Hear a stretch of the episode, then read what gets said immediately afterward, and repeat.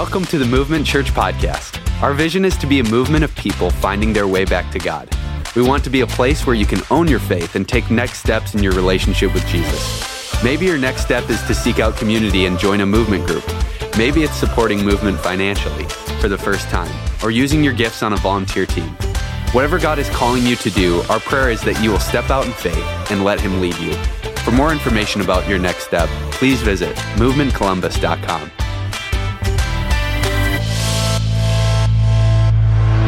Well, good morning. It is Sweatpants Sunday, something that started off a couple years ago as a joke. We were like, all right, nobody's going to come to church on this day. What can we do? And so we came up with Sweatpants Sunday, and we were like, let's put it out there on Facebook. This will be fun.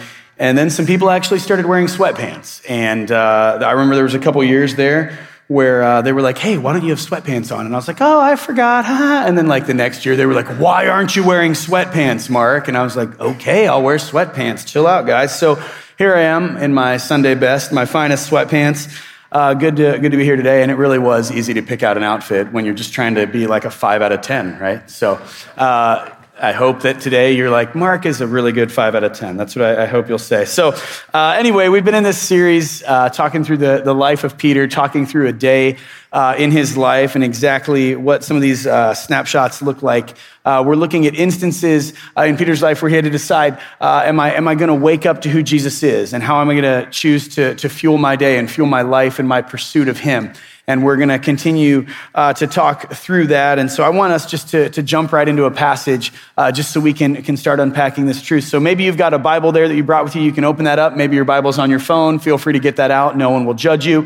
Maybe you don't have a Bible. There's one under your chair there or next to you. If you start looking under your row, we've got a Bible there that you can look up. We're going to be in John chapter 6, page 814, John 6, verse 1. Page 814, and if you don't have a copy of the Bible or a copy that's easy to read, we would love for you to take that Bible and have that today to take home and to read.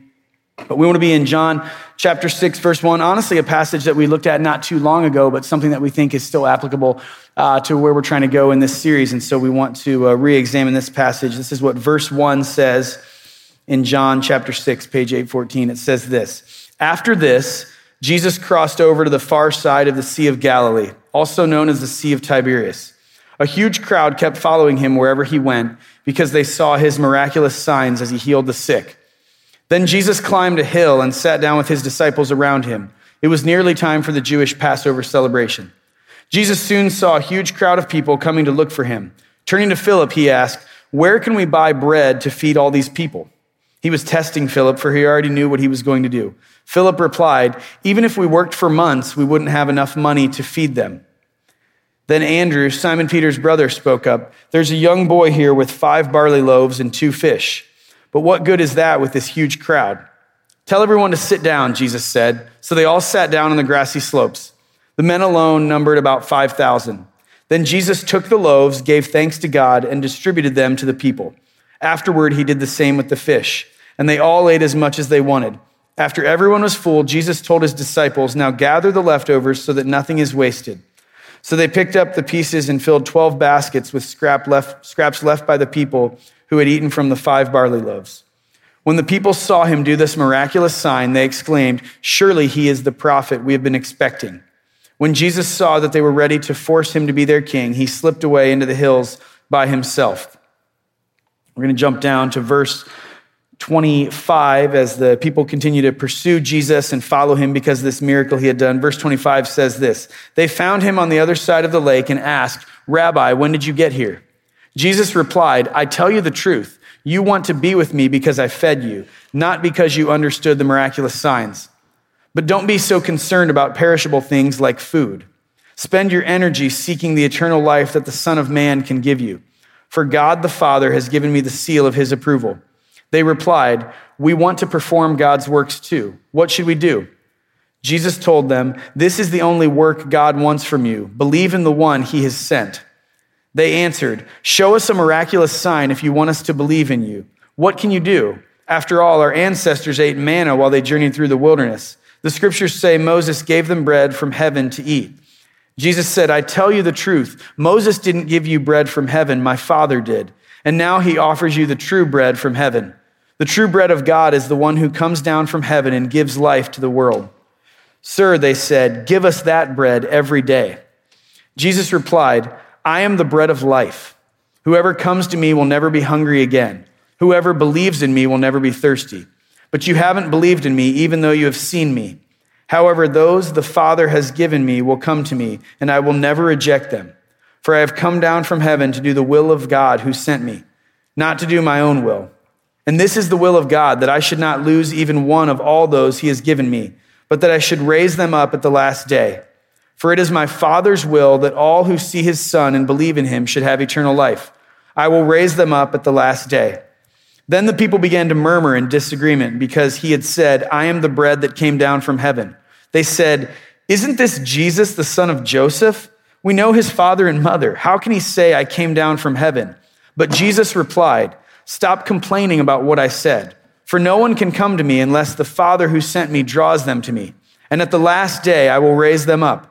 As it is written in the scriptures, they will all be taught by God. Everyone who listens to the Father and learns from him comes to me. Not that anyone has ever seen the Father, only I, who was sent from God, have seen him. I tell you the truth, anyone who believes has eternal life. Yes, I am the bread of life.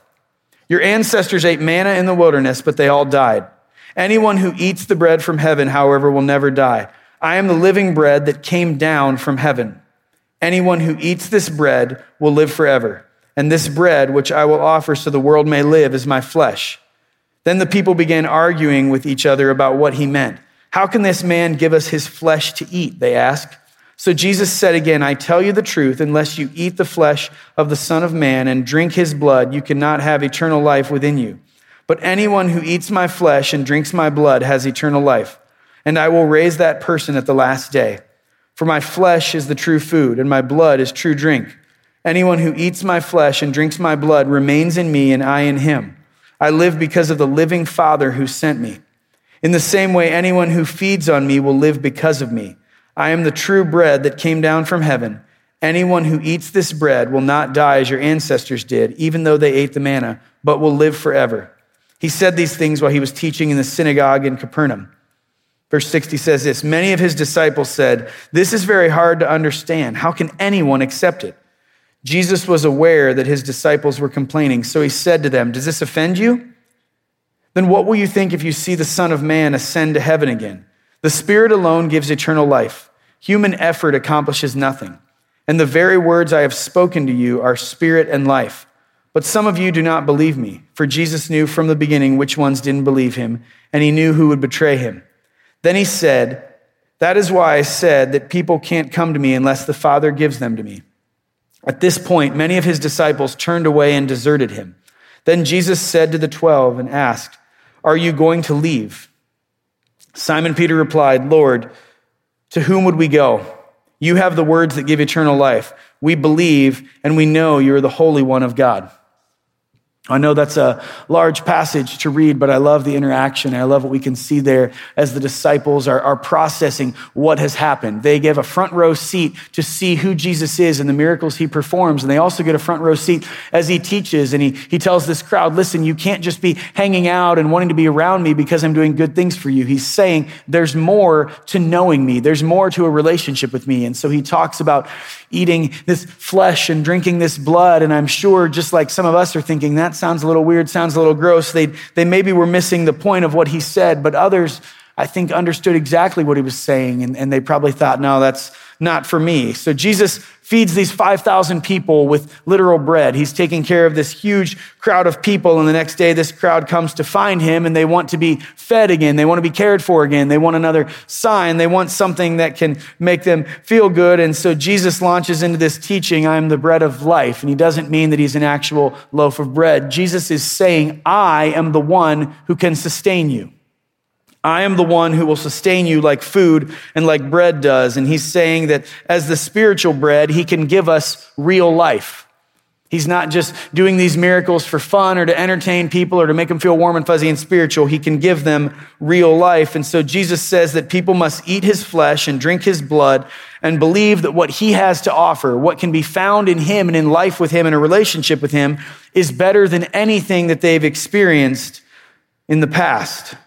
And so the result of this teaching is some of the people that have been with him, and not just fringe people, not just outside people, but people who this passage calls disciples, people who have been following him, people who have been walking after him, people who would have been associated with Jesus. Those disciples, not the 12, but those other, turn their backs and walk away. I mean, they're quoted as saying, this is a hard teaching. How can anyone accept it?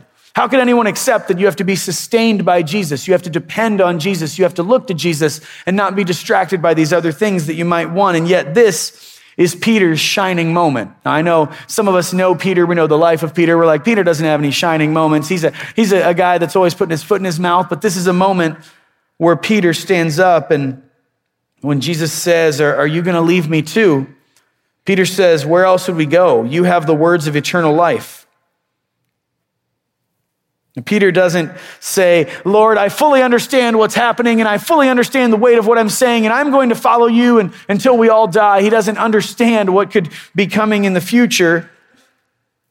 He doesn't even really seem super pumped about it. It's just like, well, I've given up my life and I've already followed you. Where could I go at this point? You know, but he's still speaking truth. He's acknowledging that Jesus is his best hope, his only option, and that no one could provide the life that he would be looking for, what he needs to fuel his life. When I was in college, I was a ministry major.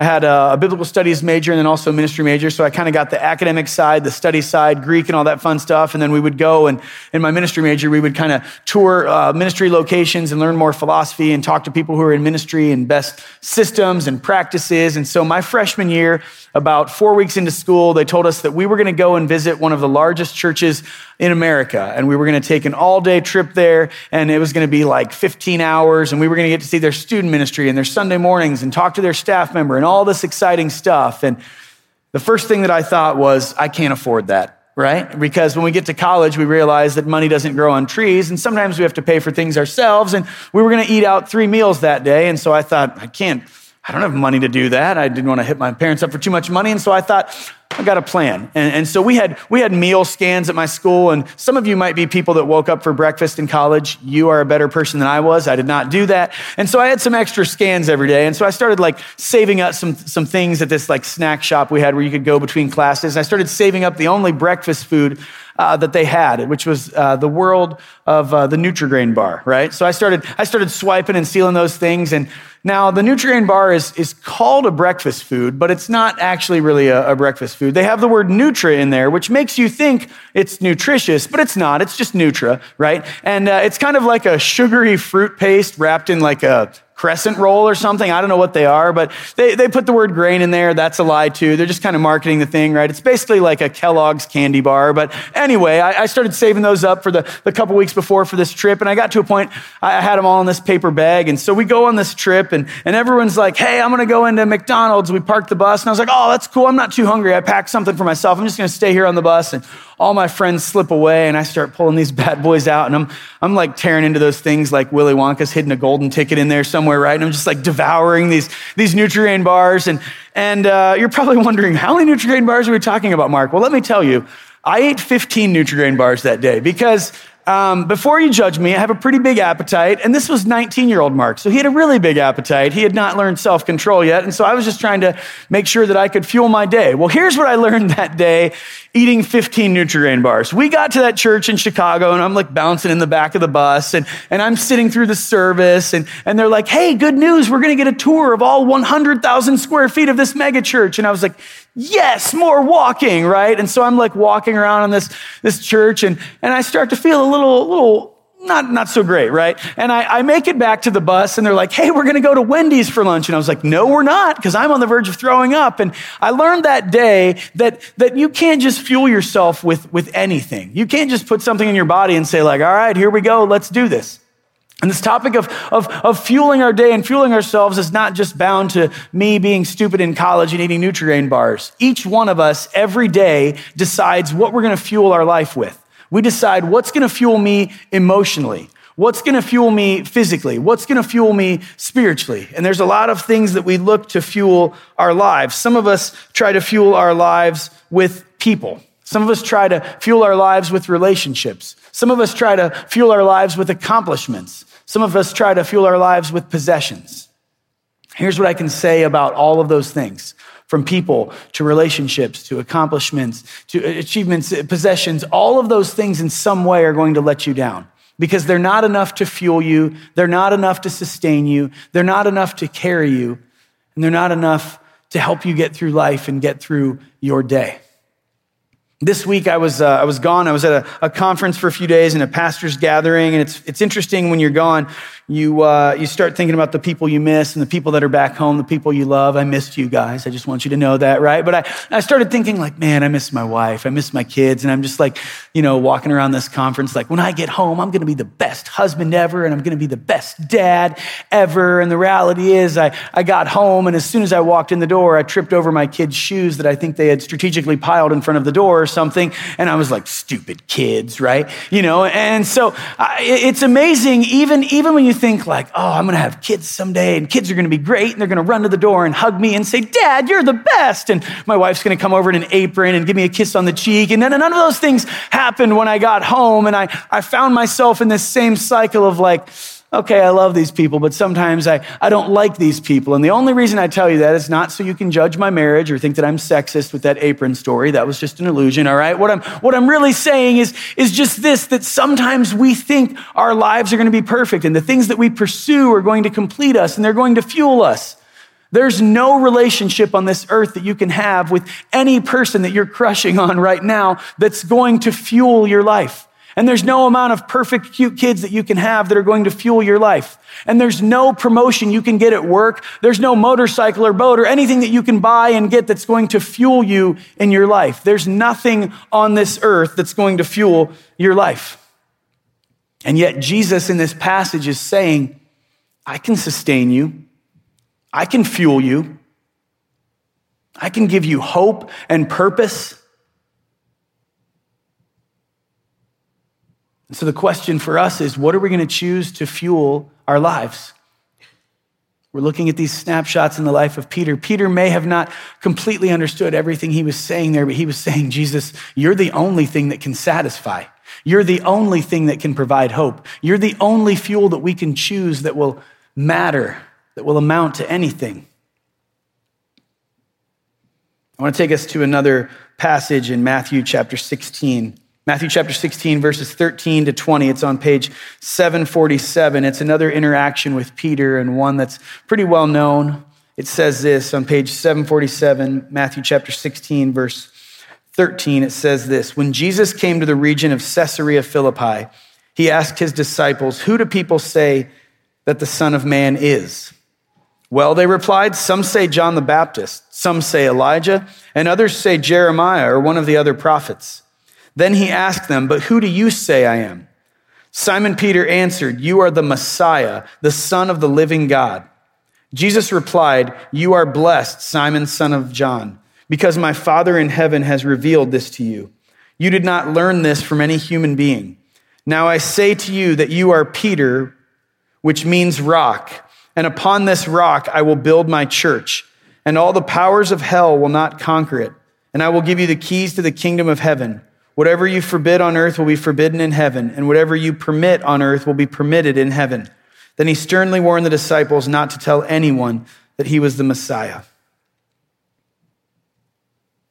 This interaction is the one where Peter takes on the name Peter, meaning rock. This is the interaction where he has a chance to say to Jesus exactly who he is, exactly who Jesus is. Jesus wants to know, who do people say that I am? Who do you think I am? What's really in your heart? What's really in your mind?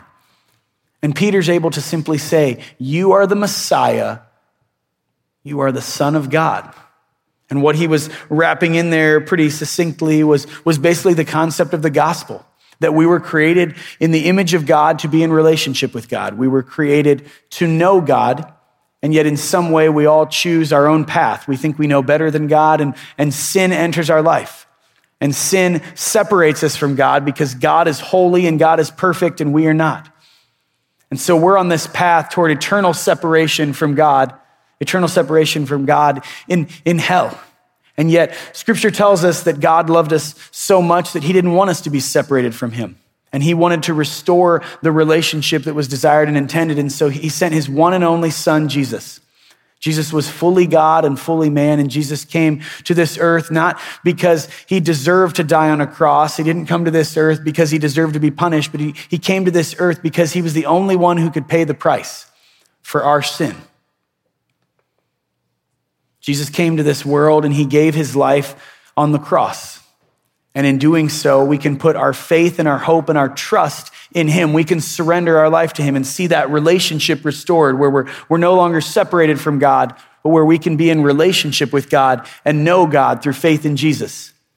In fact, scripture says this means that anyone who belongs to Christ has become a new person. The old life is gone, a new life has begun. And all of this is a gift from God, who brought us back to himself through Christ. And God has given us this task of reconciling people to him. For God was in Christ reconciling the world to himself, no longer counting people's sins against them. Jesus paid the price for our sin. And when we know that, when we trust that, when we understand that, and we believe that, we put our faith in him and what he's done, we can know him and we can know God. And so what does it mean to know God, to have a relationship with God, to have a relationship with Jesus? Well, it just means this, that you want to regularly spend time with him. You want to know him just like any other relationship in your life. If you have a relationship with someone, you spend time getting to know them and talking to them, and they have an influence in your life. You become like the people who you are closest to. And so when you have a relationship with Jesus, when you're spending time with Jesus, you're going to find that you want to be with Jesus. You want to read his word. You want to read scripture. You want to spend time in prayer. And as you do those things, you're going to find that he begins to change your character, that he begins to change the way that you think and the way that you act, and you're going to become like Jesus. And what does a life surrender to Jesus ultimately look like? It looks like this, that you would say, what would Jesus do if he were me in this situation? What would Jesus do if he were an HR professional? What would Jesus do if he were a third grade teacher? What would Jesus do if he sold insurance? What would Jesus do if he were a general contractor? What would Jesus do in this world, in this life, if he were me? If you're surrendered to him, that will be the decision of your life. And so Peter is verbalizing very quickly in that sentence, Jesus, I know who you are. And I know what you came to do. You are the Messiah. You are the Savior, the one who will give his life for us. And I'm trusting in you. And others are going to be able to trust in you and follow you and live their lives for you. And Jesus asks him, who am I? He answers that very quickly. And then Jesus says, now I say to you that you are Peter, which means rock. And upon this rock, I will build my church. Maybe you're wondering why this series was named Rockumentary. It has nothing to do with rock and roll, all right? It's just that Peter, in this moment, his name is changed and he becomes the man that means rock. And Jesus says, because you know who I am, because you've surrendered your life to me, you're not perfect, but you're perfect when you're joined with me. You're one with me. And I can build my church on that.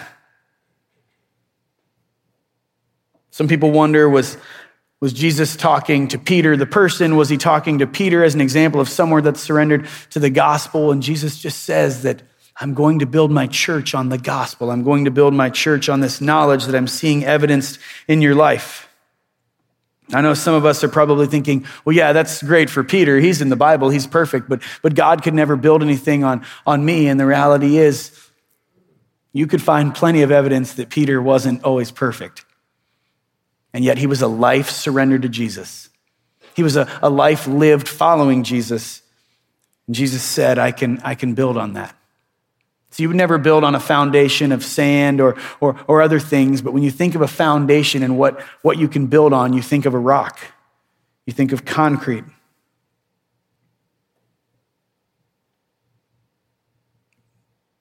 Our big idea for the day is this. If you want to be a rock, Jesus must be your fuel. When you're choosing what's going to sustain you, what's going to fuel your day, what's going to get you by, what's going to be enough, what's going to cause your decisions, whether they're emotional or physical or spiritual, what's going to be your compass, Jesus has to be the fuel of your day. And when you understand that he's able to be your fuel, when you understand that he will be your fuel, that's a foundation and that's a life that God can build his church on. There's a couple of us that did a Daniel fast this last month. Daniel fast is simply just giving up some foods and certain things so that you can focus on some things that God's asking you to do and you can spend time in prayer. And when you do a fast, whether that's a juice fast or maybe intermittent fasting, when you do one of those things, you quickly realize the things that you medicate with, right? You quickly realize when you can't have 3 bowls of Golden Grahams at 2 a.m. that you're really used to having 3 bowls of Golden Grahams at 2 a.m. That's not about anyone here, so don't look at me weird, all right? I'm just speaking in general as someone who really likes Golden Grahams, okay? So some of us medicate with different things. Some of us medicate with Diet Coke all day. Some of us medicate with coffee. And when you give up certain things, you realize what you've been looking to sustain you. You realize the things that you've been saying, oh, this is gonna get me through in this situation. And when you surrender that thing, when you give that up, you realize that you can't depend on it anymore. What's great about a fast is that it reminds you that the only thing that can sustain you, the only thing that you can depend on, the only thing that can give you hope, and the only thing that can make you into a rock and into a foundation that God can build on is a relationship with Jesus. So our question today is, what fuels you? Is it people? Is it relationships? Is it accomplishments? Because I promise you, all of those things will eventually let you down. It doesn't mean that the people in your life are bad people or they have it out for you, but they're flawed and this world is imperfect. And Jesus came to give us hope and to give us the answer. And when we put our faith and our trust in him, we can fuel our life in a way that we never thought imaginable. So what fuels you? Maybe today is the day that you surrender your life to Jesus and you say, Jesus, I want you to be my fuel. I want you to be the one that my life is surrendered to. I want you to be hope. I don't want to medicate with these other things. I don't want to be distracted by these other things. I want to be surrendered to you. Maybe you would say that you've surrendered your life to Jesus, but you feel like you've been distracted recently. You feel like you haven't been led by the gospel. And if you were to look at your own life, you'd think like, man, I'm far from a rock. I'm far from a foundation that God would want to build on. You don't have to be perfect. You don't have to take care of all your problems or clean anything up. Jesus did that on the cross. You just have to say, Jesus, I wanna be a rock in you. I wanna be a rock because you're fueling me, because my life is surrendered to you, because I'm looking to you.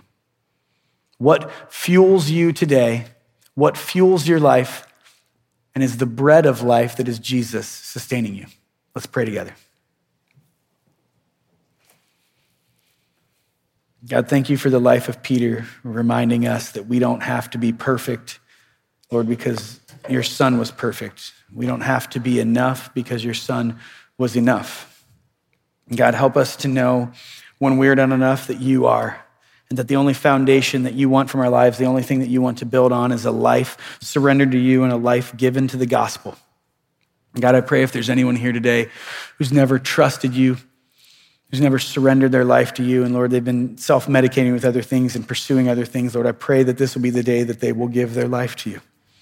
And God, if there's people in this room and in our midst in this church who have been distracted, who've been pursuing other things and taken their eyes off of the bread that sustains them, Lord, help us to discipline ourselves and be focused in the places that we need to be, Lord. A fast or a change of lifestyle takes some planning. So help us to remember that maybe we'll have to feed ourselves in the morning and choose the right breakfast that will fuel our day, or we'll find ourselves weak and around bad food. Lord, help us to consistently eat the bread of life and let your flesh and your blood that you gave on the cross be enough. Lord, help us to choose the right fuel. Help us to trust you. It's in the name of your son I pray. Amen.